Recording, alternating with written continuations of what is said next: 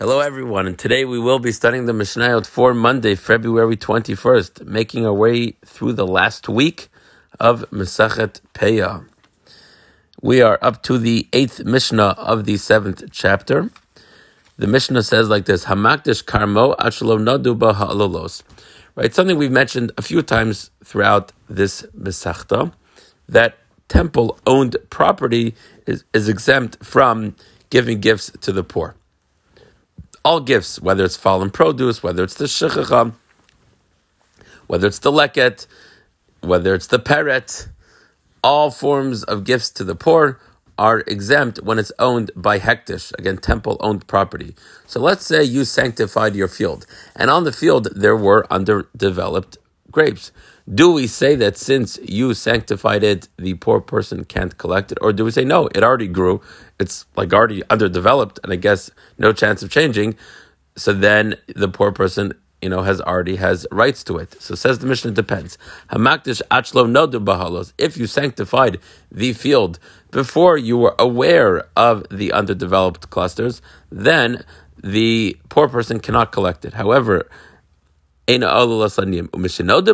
but once the owner becomes aware, the these grapes, again the underdeveloped grapes, belong to the poor people. Rabbi Yossi Omer Rabbi Yossi says, okay, even if we say that the poor person can collect the underdeveloped grapes because the owner already knew about it, and once the owner knows about it, it seems like at that point we consider it to be owned by the poor person.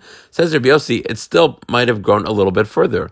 The plant continues to nourish from the ground, which is now owned by Hekdesh by the temple. Therefore, the poor person somehow has to calculate the amount of growth and value that's been added since it's owned by Hekdesh and give that amount to Hekdesh. So that's what Rabbi Yossi says, Yitnu schar, give that amount, Gedulav, the amount that it grew, Hekdesh to Hekdesh. Ezu shechcha ba'aris. Uh, sort of a different conversation. What is shechacha with an aris? What is an aris? So aris is a trellised vines. Hope I pronounced that correctly. These are vines that spread across an entire wooden frame. So the Mishnah wants to know that since they're all sort of connected, intertwined with one another, when is it considered shechacha?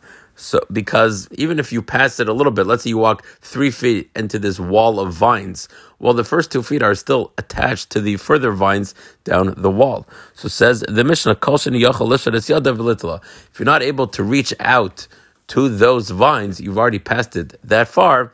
In other words, it's out of your arm's length, then it belongs to the port, even if it's attached to the vines at the end of this frame.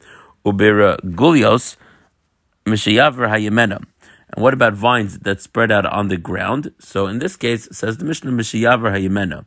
Here, once the farmer passes it, even if he's still close enough to stretch out his hand, it's still considered shechacha, sort of like every other instance that we had shecha. Once you pass it and you don't harvest, then it belongs to the poor person. Okay, that concludes the seventh chapter. Now we will begin the eighth chapter and final chapter of Mesachet Peah. Says the Mishnah, Meimata kaladim mutar beleket. The Mishnah says like this that we know that the fallen produce on the ground belongs to the poor people. But let's say, you know, they're not coming around. Enough time has, you know, lapsed to give opportunities for everyone to collect.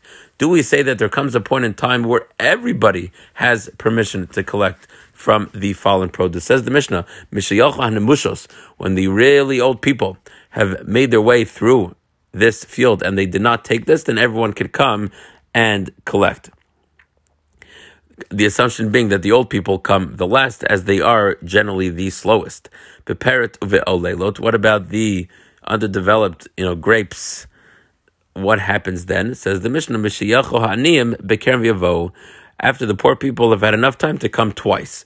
If they've come twice and they still didn't take these clusters, then anyone can come and take it. Now, in this case, it was not dependent on the elderly people coming because apparently people are especially fond of grapes and thus even the elderly make sure to come early to collect from a vineyard.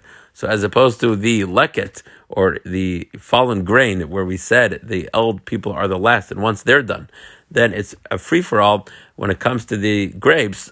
Elderly people make sure to be there right away from the beginning. So as long as we give opportunity for the poor people to come twice, after that it belongs to anyone. Ubezesa, when it comes to olives, says the mission Mishnah Mishater Shnia. After the second rainfall, the second rainfall takes place around a month after the conclusion of Sukkot on the 23rd of Cheshvan. By that time, the poor people assume that everything has been taken from the olive groves and they therefore give up any hope of finding anything. And once they give up hope of finding anything, that's a way of relinquishing their rights to it. Rebuda says that you know what? There are some people that don't even begin to harvest their olives until the second rainfall. Therefore, says Rebuda, I give a later time. El Kadesh Ani Yotze, Barba Isaros. He says that as long if the Ani knows that he won't be able to collect four Issers worth of olives from this area, then the poor people aren't going to come. So once we can make that evaluation, then it's a complete free for all.